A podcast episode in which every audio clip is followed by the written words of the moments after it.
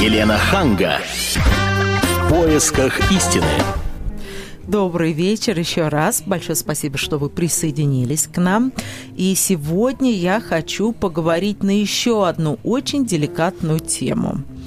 Тему проблем людей с ограниченными возможностями. И поговорить об этом я хочу не только потому, что 5 мая во всем мире отмечается День борьбы за права инвалидов. Вообще стыдно, что мы об этом говорим только один раз в году. В то время как в нашей стране всего около 13 миллионов инвалидов. И, кстати, каждый э, месяц это количество увеличивается на... Каждый год. Э, каждый год. Каждый год, простите, это количество увеличивается на 1 миллион. Вот меня сейчас поправил э, наш гость, Лысенко Александр. Он член Совета по делам инвалидов при председателе Совета Федерации Российской Федерации. Также к нам приехала Носачева Светлана из фонда «Без барьеров». Угу. И эту передачу со мной проведет э, корреспондент «Комсомольской правды» Рогоза Александр.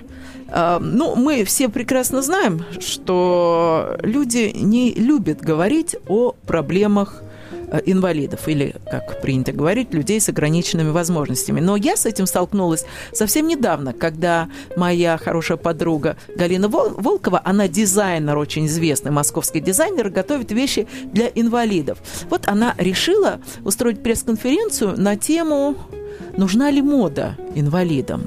Я стала обзванивать всех своих друзей, которые, ну, коллег в разных газетах, и столкнулась с тем, что практически все мне отказали, за редким исключением. Они сказали, ну, Лена, ну, кого это интересует? Ну, ну, зачем? Ну, ну, чего? Кто это будет читать? И я сказала, как? Ну, начнем с того, что это будут читать люди, которые сталкиваются с этими проблемами. Ой, сколько их там, сколько? Много. Но давайте вспомним, что у этих 13 миллионов инвалидов есть еще родственники, есть еще близкие, любимые. Кроме того, есть огромная армия чиновников, которые связаны с этой темой, собственно, за это получают зарплату.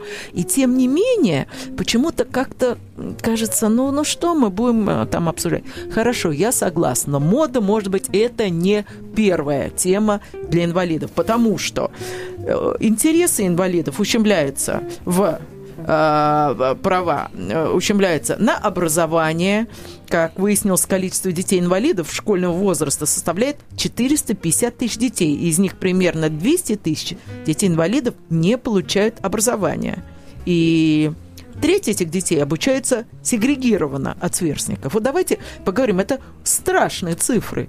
Вот как вы считаете, почему так получается? Откуда эта сегрегация?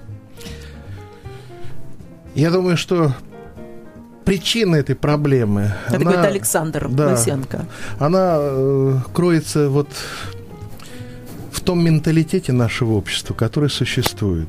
Сейчас, буквально недавно, в этом году, Всероссийский центр изучения общественного мнения – по заказу Фонда поддержки детей, находящихся в трудной жизненной ситуации, провел очень интересное социологическое обследование, насколько наше общество дружественно относится к детям-инвалидам да. и к семьям с детьми-инвалидов. Да. Вы знаете, результаты просто потрясающие. Они опубликованы, уже вышли в форме книги. РИА Новости уже провела презентацию этой книги. К сожалению, не очень много людей знают об этом. Угу. А результаты, вот меня, например, как эксперта, они просто потрясли. Угу. Э, ну, я приведу некоторые. Недружественное отношение к детям с инвалидом испытывают 9% нашего населения. Какой ужас. А еще 29%, почти 30%, испытывают, ну, не совсем, скажем, дружественные отношения. Иными словами, 40% вот они не хотят видеть детей-инвалидов рядом. рядом. Дети-инвалиды Э, не могут стать полноправными членами нашего общества. Так утверждает 20% людей, которые относятся к так называемой здоровой части населения. Вы меня пугаете. Ну так это, это объективно, с очень высокой точностью социологический опрос. Это вот, вот та самая обратная связь. Знаете, я хочу слышать обратную связь от наших радиослушателей. Напоминаю, телефон нашего прямого эфира 9720 97,2. А если вы не хотите звонить, то, пожалуйста, Пишите нам на смс-портал 2320, буквы РКП в начале сообщения. И до нас уже дозвонился Игорь. Здравствуйте, Игорь. А, здравствуйте, Елена. Здравствуйте, Александр. Да. А, вы знаете, ну, в преддверии вот Дня защиты детей, а, прав детей, да, я хотел задать следующий вопрос. Ведь дети, конечно же, сначала они дети, потом они студенты, они учатся, а потом получается трудоустройство. И вот Москва, по крайней мере, всегда славилась своими вот такими социальными программами, трудоустройством инвалидов. Но вы знаете, вот э, у меня много... Алло? Игорь, мы, к сожалению, вас потеряли. Перезвоните, пожалуйста но, наверное, речь шла о том, что в Москве очень трудно получить работу. Э, вот, вот опять же, речь идет о нарушениях э. Э, прав инвалидов на трудоустройство, потому что сегодня в России не более 10% людей с инвалидностью имеют работу. Да, и причина заключается в том, что э, когда инвалид приходит э, устраиваться на работу, или родители ребенка инвалида, и требуется пойти навстречу, если инвалид, ему надо создать специальные условия рабочего места. Ага. Ну, кстати, далеко не всем. Есть люди, которые могут на обычных рабочих местах. Но надо создать э, там гибкий рабочий график, сокращенный рабочий день. Угу. А если это мамочка ребенка инвалида, ну, график индивидуальный, приспособленный ну, к ее потребностям. Никто не хочет Ра- возиться. Никто не хочет возиться вот нам вернулся Игорь. Да, Игорь, слушаем вас. Какой да, ваш вопрос? К сожалению, связь мобильная, к сожалению, прервалась, но вот я хотел бы все-таки задать вопрос вот Александру. Э, дело в том, что социально ориентированные предприятия, мы очень часто э, слышим о них, да, и вот в частности в послании президента э, отдельной строкой было прописано, что нужно поддерживать социально ориентированные предприятия, те, кто как бы вот там шьют одежду, делают инвалидные коляски, да. обувь.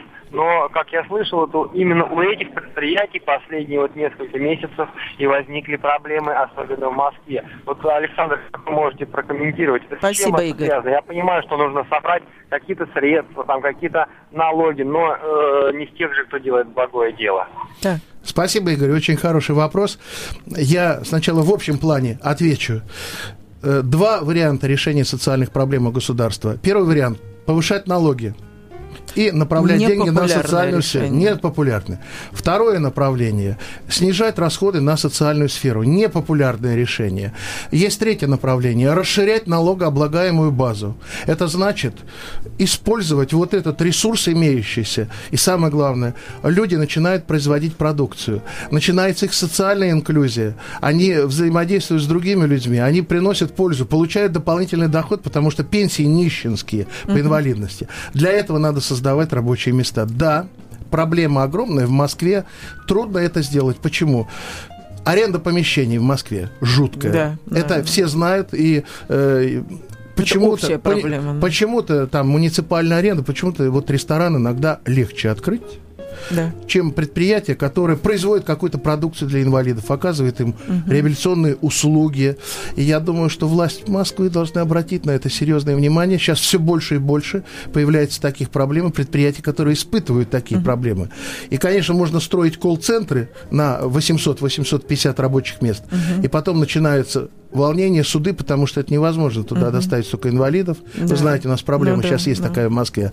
Но, наверное, выгоднее создавать много предприятий малого, среднего бизнеса, где будут работать инвалиды. Спасибо. Напоминаю, телефон прямого эфира 9720-97,2. Я сейчас э, дам слово э, Ирине, которая до нас дозвонилась, а потом попрошу Светлану, как юриста, прокомментировать, вот, может быть, звонок какой-то. Здравствуйте, Ирина. Здравствуйте. Вы знаете, вот вы сказали, относятся к инвалидам плохо. Вот мне 56 лет, в принципе, я крайне редко вижу инвалидов в городе, несмотря на то, что сделали пандус. Они же для нас, ну, людей, которые, у которых неограниченные возможности, они невидимки. Мы их практически не видим. А как можно относиться к тому, Понимаете? Вот здесь, допустим, я не поклонница Штатов, но у них колоссальный позитивный опыт. Э, сколько фильмов я видела, да, в которых инвалиды художественные были на равных, даже и трагические фильмы. Но там это десятками лет воспитывается, что люди абсолютно адекватные в обществе. Они имеют права, и они держатся, даже подчеркивают, подчеркивают их права, и люди к ним, но они везде есть. Да. Они ну, наверное, они везде есть, потому что есть пандусы в музеях, есть да, пандусы в ресторанах, да, есть да. пандусы э, ну, во всех общественных организациях, поэтому они везде есть. И плюс ведется колоссальная работа. Понятно. А у нас инвалиды все равно, они находятся, они сегрегированы, их нету. Понятно. Их нету в нашем обществе. Это первый момент. И второй момент, к вопросу о рабочих местах. Хочу с вами поделиться. Вот я сейчас уже на пенсии, значит, я работала в крупной строительной компании. И даже могу назвать, потому что уже даже дело, по-моему, на них завели. Сатори, очень крупная компания. Так знаете, что сделали? Нас, официальных работников компании, вынудили написать заявление. Хотя нас не увольняли. Угу. И перевели нас в организацию, которая называлась э, «Что такое милосердие?». Угу. Короче, якобы мы инвалиды, и нас оттуда поднанимают, чтобы а, фирма сократила свои налоги. В результате... Но это юридический вопрос, Ирина. Я бы сейчас этот напро- вопрос перенаправлю нашему юристу из фонда «Без барьеров» Светлане. Вот да, как здравствуйте. Вы, здравствуйте. Как бороться с а, этим? Ну, во-первых, я хочу ответить, что инвалиды в Москве есть. Я, например, сама передвигаюсь на инвалидной коляске. Вот. Проблема, почему вы не видите инвалидов на улице, даже те пандусы, которые построены в большинстве э, заведений, они не соответствуют нормам. Вот, соответственно, сам То есть, инвалид... а как не соответствует? Так кто же их строит несоответствующими? Ну, вот так вот построили для галочки. Uh-huh. Инвалиды передвигаться по таким пандусам, подниматься, соответственно, не могут. Даже людей порой, которые проходят мимо, нереально даже попросить на такой пандус заехать, потому что по нему подняться иногда сложно даже. Uh-huh. Вот. Uh-huh. Поэтому, соответственно, инвалиды ездят только в те места, где приспособлены, уже знают. Светлана, вот, ну, да. насколько я знаю, вы инициировали несколько судебных дел, угу. вы судились, да, вот насчет этих пандусов. Как вот эти дела обычно заканчиваются и э, каковы результаты? Да, у меня было судебное дело со Сбербанком, вот, которое, к сожалению, ничем не закончилось. Мне удалось закрыть их, э, как говорится, по представлению прокуратуры на ремонт. Вот, они обещали сделать для инвалидов все, все условия, всю доступность, но, к сожалению, через полгода они открылись, и так доступности до сих пор там нет. Понятно. Вот. Хорошо. А, я напоминаю, телефон прямого эфира 9720-972 и смс-портал, пожалуйста, 2320, буква РКП. В начале сообщения до нас дозвонился Дмитрий из Московской области. Здравствуйте. Здравствуйте, Елена, Ирина и Александр. Значит, мне тоже уже, уже возраст большой, значит, я инвалид по зрению с рождения, но на меня есть вот такой вопрос ваших гостей. Значит, насколько я помню себя, Значит, с мамой мы все время ездили на Тверскую улицу. И в школе учился, и потом, когда уже, значит, учился на массажиста в Кисловском училище, и, значит, приезжал сюда. И потом, когда уже, так сказать, самое... Такое самое потом, когда значит, уже работал, всем приходилось на Тверскую улицу раз в два в три года ездить, значит, никак не могли дать бессрочную первую группу и дали мне только где-то в конце 90-х и начале 2000-х годов.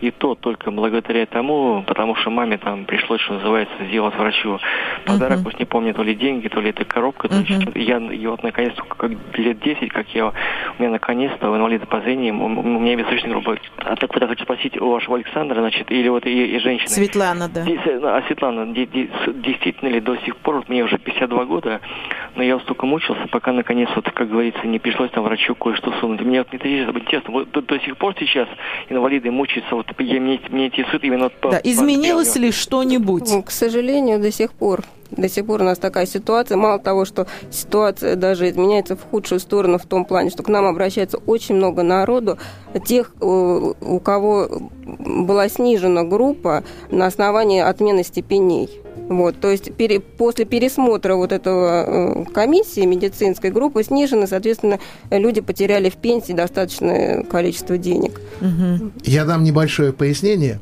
У нас устанавливает инвалидность э, государственная служба медико-социальной экспертизы. Угу. Это федеральная служба, э, которая подчиняется Министерству здравоохранения и социального развития. У нас порядка около трех тысяч учреждений медико-социальной экспертизы в Российской Федерации. С 2005 года эта служба э, подчиняется министерству. Раньше она подчинялась э, в су- субъектов Российской Федерации. И поэтому она, ну, скажем, раз федеральная, значит, чужая уже в субъектах. Угу. Они арендуют помещения. Так. Помещения, как правило, не приспособленные. Средний возраст тех, кто там работает, докторов, психологов, угу. реабилитологов, ну, очень высокий. Солидный. Очень солидный, скажем так. И причем они гордятся тем, что да. опыт, опыт работы у них уже 20-летний. Да. Они еще Ленина видят. Да, да совершенно сказать. верно. Зарплата у них примерно там в полтора-два раза ниже, чем в среднем по здравоохранению угу. в этих регионах. Проблема с кадрами у них очень высокая. Поэтому условий для приема инвалида, как правило, нет. Есть там такие росточки, хорошие места, но в основном, конечно, не приспособленные помещения. Это колоссальный барьер для инвалидов – но еще барьер организации работы этой службы. Да, конечно, сейчас бессрочно могут дать там присутствие. Вот вам первая группа бессрочно, все. Но все равно каждый год надо приходить, получать индивидуальную программу реабилитации, да. иначе коляску не дадут. Это, не, знаете, такая игра. Угу, Вот. Что самое интересное, что в этом СЭКе они ничего-то не решают. Они уже по, по тому, как врач тебе выписал все в индивидуальной программе реабилитации, они уже тебе просто переписывают это все механически. Извините, к сожалению, мы вынуждены сейчас прерваться на новости и рекламную паузу, но, пожалуйста, присоединитесь к нам сразу после рекламной паузы 97 00 97 2 и смс-портал 2320, буква РКП в начале сообщения. Еще раз добрый вечер. Я приглашаю к нашему эфиру всех во-первых, людей с ограниченными возможностями, во-вторых, всех их родственников, друзей и вообще людей неравнодушных, потому что мы сегодня говорим, на каком месте у нас должны быть проблемы инвалидов. Пожалуйста, звоните нам по телефону 9720 или посылайте смс на смс-портал 2320 буквы РКП в начале сообщения. И э, в нашей студии сейчас присутствует Лысенко Александр, Эм, он член Совета по делам инвалидов при председателе Совета Федерации Российской Федерации. И э, Носачева Светлана, она, во-первых, юрист, а во-вторых, представляет нам фонд «Без барьеров». А эту передачу мне помогает вести Александр Рогоза, корреспондент «Комсомольской правды». И перед тем, как уйти на рекламную паузу, э, до нас дозвонилась Ирина, которая и, или нет? Вот я отдам вначале да, слово я, я Александру. хотел бы задать вот такой арифметический вопрос. В начале программы Александр Лысенко озвучил цифру, что в стране в России 13 миллионов инвалидов. Да. То есть вот так, если прикинуть, это практически каждый десятый, да? Да. У меня вопрос. Вот в эту категорию инвалидов какого рода люди с ограниченными э, возможностями относятся? И второй вопрос, не считаете ли вы, что эта цифра все-таки, тем не менее, завышена для того, чтобы выделять как можно больше денег на все проекты, связанные с инвалидами, и для того, чтобы их дальше уже как-то расходовать как нужно людям, да? Угу. Хороший вопрос. Где-то примерно 530 тысяч это дети-инвалиды mm-hmm. из этой цифры. Э, две трети это э, люди пенсионного возраста. Одна треть – это люди трудоспособного возраста, то есть мужчины в возрасте до 60 лет и, э, естественно, от 18, и женщины в возрасте до 55 лет. Примерно э, половину составляют инвалиды тяжелых. Тяжелые инвалиды – это инвалиды первой и второй группы. Да, можно усомниться в этой цифре, как и во всей статистике, которая существует у нас по проблемам То инвалидов. есть вы считаете, что эта цифра завышена? А какие источники приводят эти цифры? Насколько я знаю, там и пенсионный фонд вы знаете, считает, цифра, и еще кто-то. Инвалид – это человек, который получает пенсию. Угу.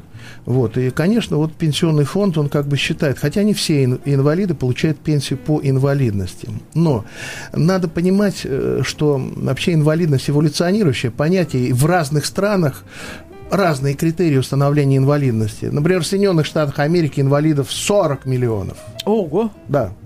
Там немножко более облегченные критерии установления инвалидности. Но вот здесь очень важный вопрос. Надо понимать, почему же у нас так много пожилых вообще людей, инвалидов угу. в возрасте 60, 70, 80 лет.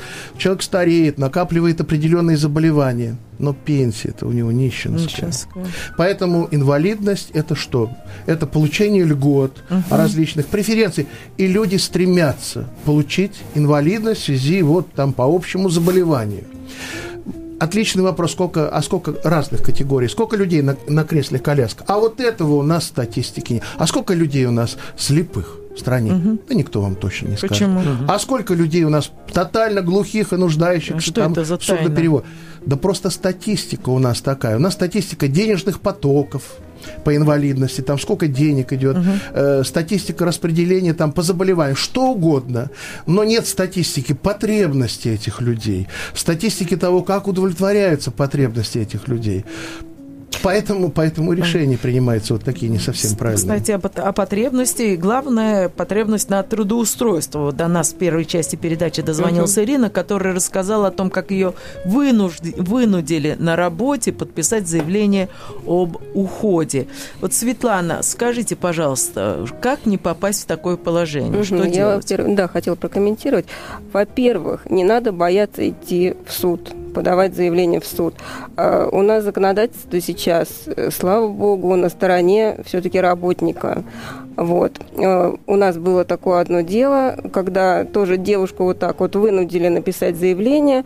А мы просто подали заявление в суд, и, как говорится, не дожидаясь суда, работодатель просто расплатился, пять зарплат, выплатил, как по законодательству это он должен был сделать. Ну что, это так легко сделать или надо нанять хорошего адвоката? Вы знаете, достаточно подать заявление в суд. Работодатель, он, я думаю, не глупый, он все сам знает, потому что уволить инвалида это не так просто в нашей стране. У нас законы на стороне инвалида, вот, и вообще на стороне граждан. Пока что, пока что не изменили. не надо бояться, да? Да, да, не надо бояться. Так, еще я бы хотела поговорить о технических средствах реабилитации. Насколько я понимаю, вот это источник, это очень большой источник доходов некоторых чиновников. Вы знаете, э, инвалид не может жить без технических средств реабилитации. Да. Они бывают совершенно разные. Средства передвижения, средства общения, обмена информацией, восприятия. Э, насчитывается около трех тысяч видов технических средств реабилитации. У нас по закону существует федеральный перечень, и э, федеральный бюджет финансирует расходы на приобретение этих технических средств реабилитации. Они предоставляются инвалидам либо через фонд социального страхования, либо через органы социальной защиты населения. Сейчас идет такой переходный период. Но насколько велика коррупция в, именно в этой области? Вы знаете, вот э, надо сказать так измерить коррупцию – это самая главная проблема. Все говорят, она очень большая. Вы ничего не можете, вы а, ни слепых посчитать да. не можете, ни людей, которые... Она очень, она очень, у нас такая коррупция скрытая, огромная во всех сферах жизни. В этой сфере, я могу сказать точно, коррупция есть. Вы так. знаете, у нас так получилось, что у нас сначала законодательство принимают так, чтобы эта коррупция хорошо расцветала.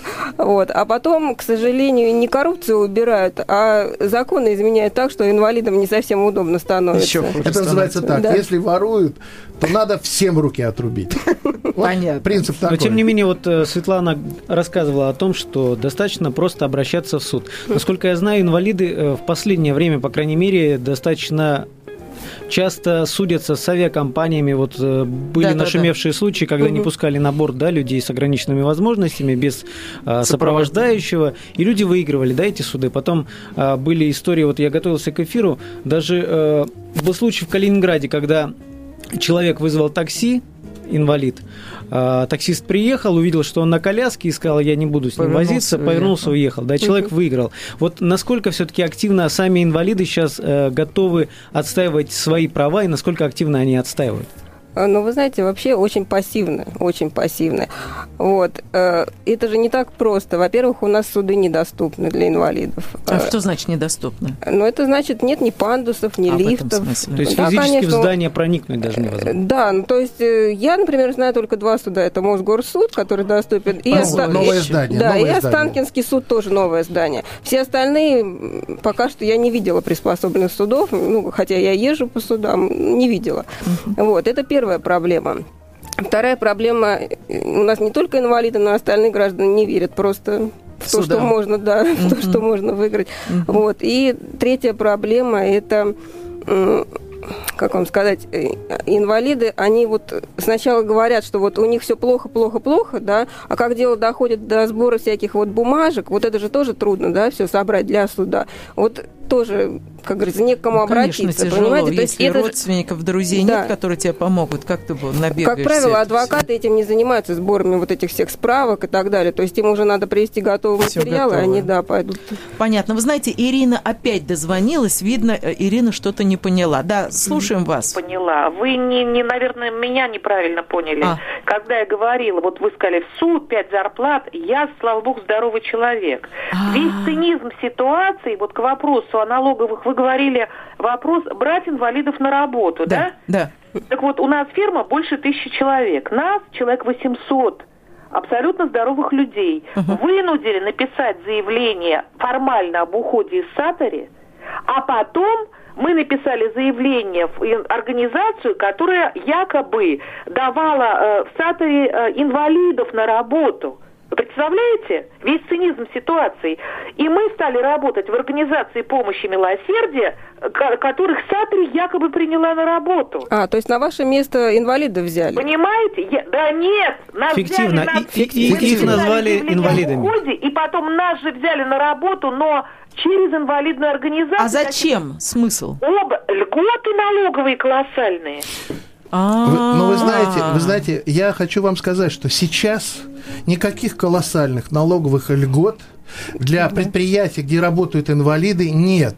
Есть целевые налоговые льготы для инвалидов, которые работают в этом предприятии. Но что я хочу сказать? Вы знаете, когда с целью ухода от налогов вот выстраиваются такие схемы, ведь это преступление налоговое, ведь это уход от налогов, который уголовно угу. преследуется. Вот. Поэтому, может быть, это было несколько лет тому назад. Там, угу. Но сейчас это просто, мне кажется, Не по принципу смысла. невозможно. Так, Александр, здравствуйте. Да, здравствуйте. Расскажите у, свою историю. Э, у меня, вы знаете, не история, а вопрос. Пожалуйста. Э, вопрос такой. Э, кажется, три года назад э, Россия подписала Конвенцию ООН о правах инвалидов. Угу. По идее, конвенция должна была бы серьезно изменить положение инвалидов. Но вот для того, чтобы стать э, как бы так более или менее обязательным документом, должна произойти ее ратификация. Так. Президент Дмитрий Медведев несколько раз публично заявлял о том, что конвенция будет ратифицирована к концу 2010 года. Угу. Вот мы уже... А вот и не там. Вот да, и просто хотелось бы узнать, как бы, какие перспективы этого процесса, вот, и чем все это закончится. Спасибо. Причем, как бы, э, мне кажется, что вопрос-то очень серьезный, потому что вот только что говорили о статистике, это ведь как бы 13 миллионов это самих инвалидов, а ведь есть их близкие люди, их семьи. Да, да, да. И фактически ведь этот вопрос касается огромного количества людей. А угу. может быть даже 20% населения нашей угу. страны. Да, спасибо, вот ваш вопрос, вопрос ясен. Да, Светлана. Угу. Вы знаете, для того, чтобы ратифицировать конвенцию, во-первых, у нас должно быть законодательство более близко к европейскому. Вот. Мы еще никак не можем с своим законодательством разобраться. Вот. Конечно, нам бы всем очень хотелось ратификации этой конвенции. Мы тоже все очень ждем, но пока что вот, к сожалению. Да, Александр. Вы знаете, вот я, честно говоря, удивляюсь, почему до сих пор Россия не ратифицировала конвенцию. Уже почти 100 стран в мире эту конвенцию ратифицировали и ратифицировали факультативный протокол к ней. Так. Потому что создан специальный комитет по делам инвалидов, и если факультативный протокол ратифицирован, любой инвалид может позвонить, обратиться в этот комитет.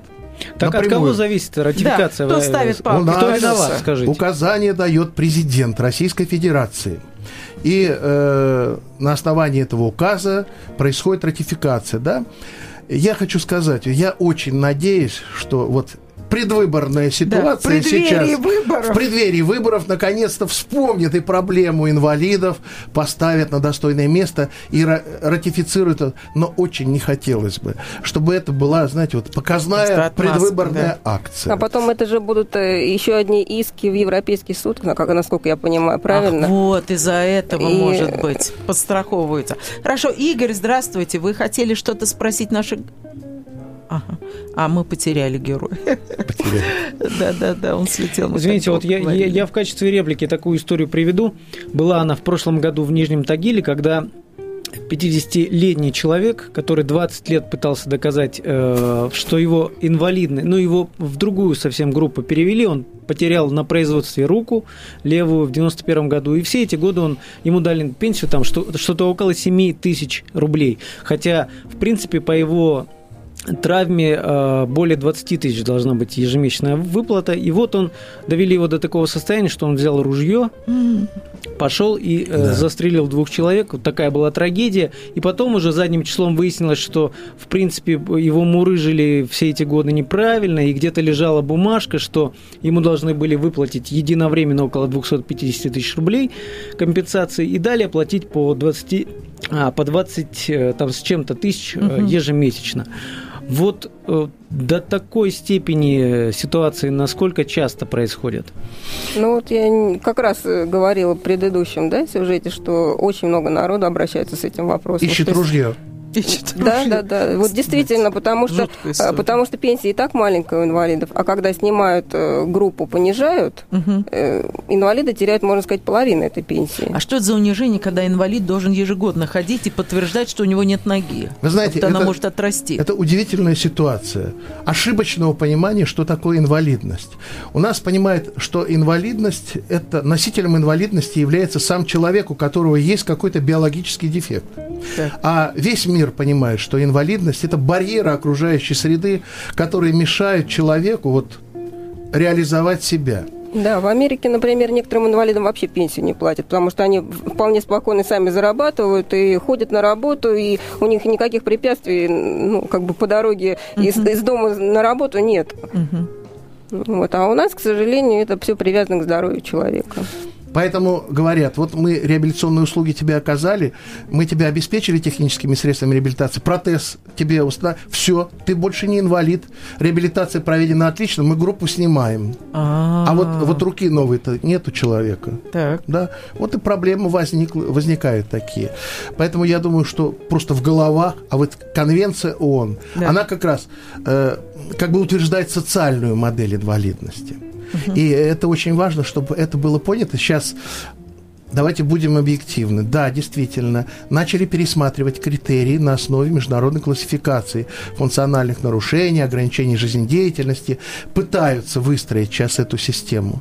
Но вот при таком плачевном состоянии службы медико-социальной экспертизы, я боюсь, что это не очень здорово получится. Ну да, у нас же начали перестраивать эту систему еще с 2005 года, когда ввели степени трудоспособности. Да. Вот, и, к сожалению, так и ни к чему мы не пришли, потому что саму реабилитацию у нас не понимают, что это реабилитация, что человека надо реабилитировать и довести до того состояния, чтобы он мог зарабатывать деньги на жизнь, mm-hmm. а не получать пенсию. То есть, если сказать по-простому, у нас реабилитация заключается в том, что вот барьер, препятствие. Человека учат перепрыгнуть через это препятствие. Не, не убирают это препятствие, а перепрыгнуть через это препятствие. А надо убрать препятствия. И в том числе вот э, там юридическая помощь. Да, вот специальные службы должны помочь инвалиду да, вот есть обратиться в суд. организация, которая поддерживает ну, инвалидов, могут к нам обращаться, да. Хорошо. Игорь, Игорь у нас на связи. Слушаем вас. А, здравствуйте. Здравствуйте. А, вы знаете, я хотел э, задать еще вот такой вопрос.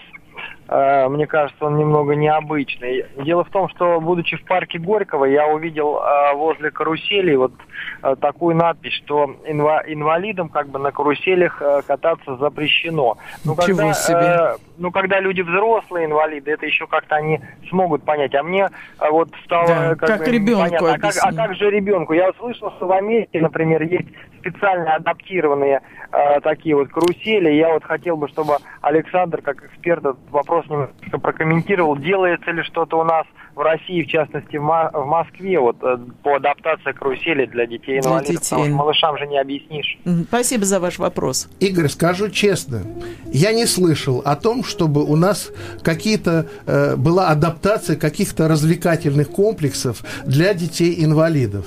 И более того, я знаю, что многие развлекательные комплексы, они не очень поощряют, чтобы их посещали родители с детьми-инвалидами, к сожалению.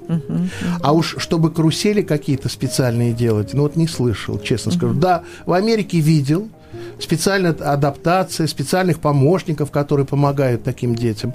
Да, действительно есть. В Европе это есть, в Диснейленде это есть. Везде, во всех Диснейлендах. Угу. Вот, может быть, появится у нас здесь... Но это же, наверное, не так просто приспособить какое-то колесо обозрения, допустим, для, для инвалида. Да, и не для каждого, ведь особенности каждой инвалидности, они есть. И если родитель пришел с ребенком-инвалидом, неизвестно же, какая у него инвалидность, да, что у него с психикой там и так далее, как вообще отразится этот аттракцион на данном ребенке. У нас не, прово- не проводятся никакие исследования на, в этой области. Извините, но если в целом говорить, мы вот сейчас говорим о тех или иных проблемах, но вы же знаете, что у нас всегда э, спасение утопающих – дело рук самих утопающих. Вы вот, Светлана, говорили о низкой, так скажем, социальной активности да, инвалидов, uh-huh. которые не верят. Uh-huh. Или, ну, мне кажется, все-таки есть какой-то комплекс да, в связи с тем, как воспринимает их общество. Uh-huh. И ну, вот люди говорят, что мы не видим инвалидов на улице. Значит, они где-то сидят, э, стараются не высовываться, да, да, потому что понимают, что они в обществе как бы... Не... Светлана, у нас осталась буквально одна минута. Что бы вы могли uh-huh. ответить нашему Александру? Александру? Э, я бы хотела ответить вообще всем. Давайте приспосабливать среду вокруг себя, для, не только для инвалидов. У нас же инвалиды входят в категорию маломобильных граждан. Это и пенсионеры, и дети, и беременные женщины, и женщины, и мужчины с детьми на колясках. Это угу. огромное количество народу, которым эти условия нужны. Да. Я бы в заключение хотел сказать, все, что делается в государстве, должно делаться с учетом мнения инвалидов и при их непосредственном участии. Большое спасибо. Мы прощаемся с вами вами и берегите себя. Елена Ханга. В поисках истины.